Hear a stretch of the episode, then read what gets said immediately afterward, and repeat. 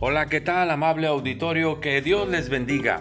Continuamos meditando en el libro de los Salmos y hoy llegamos al capítulo 130. Nos faltarían solamente 20 capítulos más para cerrar este libro.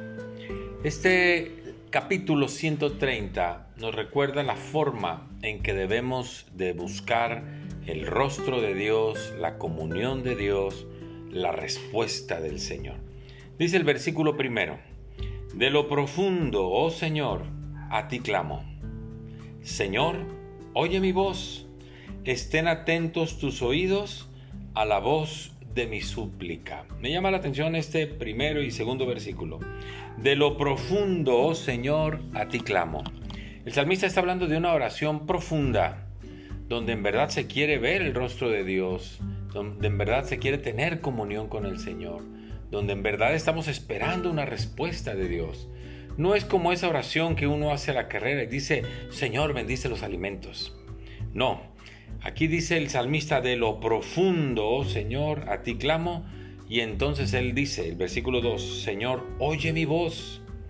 Estén atentos tus oídos a la voz de mi súplica. Porque orar a Dios es suplicarle. Si a alguien tenemos que suplicarle, ese es al Señor. Y la súplica viene cuando el asunto que tenemos delante de Dios ha tocado nuestra alma, ha tocado a un ser querido, ha tocado un área de nuestra vida que nos compete y que hoy queremos una respuesta del Señor. Y entonces así estamos suplicando. ¿Cuánto tiempo hace que usted nos suplica? Dice entonces el versículo 3, habla del problema. Señor, si mirares a los pecados, si mirares a los pecados, ¿quién, oh Señor, podría mantenerse? En verdad, si fuera a causa del pecado, pues Dios no le respondería a nadie, porque Dios y el pecado no se llevan. Pero mire la hermosa enseñanza del salmista, dice el versículo 4, pero en ti hay perdón para que seas reverenciado. Porque solamente en el Señor encontramos perdón.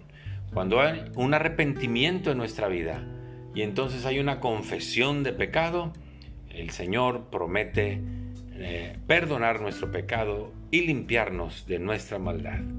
Dice el versículo 5 entonces, esperé yo al Señor, esperó mi alma, en su palabra he esperado, porque en su palabra hay muchas promesas de que Dios escucha nuestra oración cuando estamos a cuentas con Él. Dice el versículo 6, mi alma espera al Señor más que los centinelas de la mañana, más que los vigilantes de la mañana. Mi alma espera al Señor porque estoy suplicando, ha perdonado mi pecado y quiero ver el rostro de Dios cara a cara y quiero una respuesta del Señor para la situación que tengo ante Él.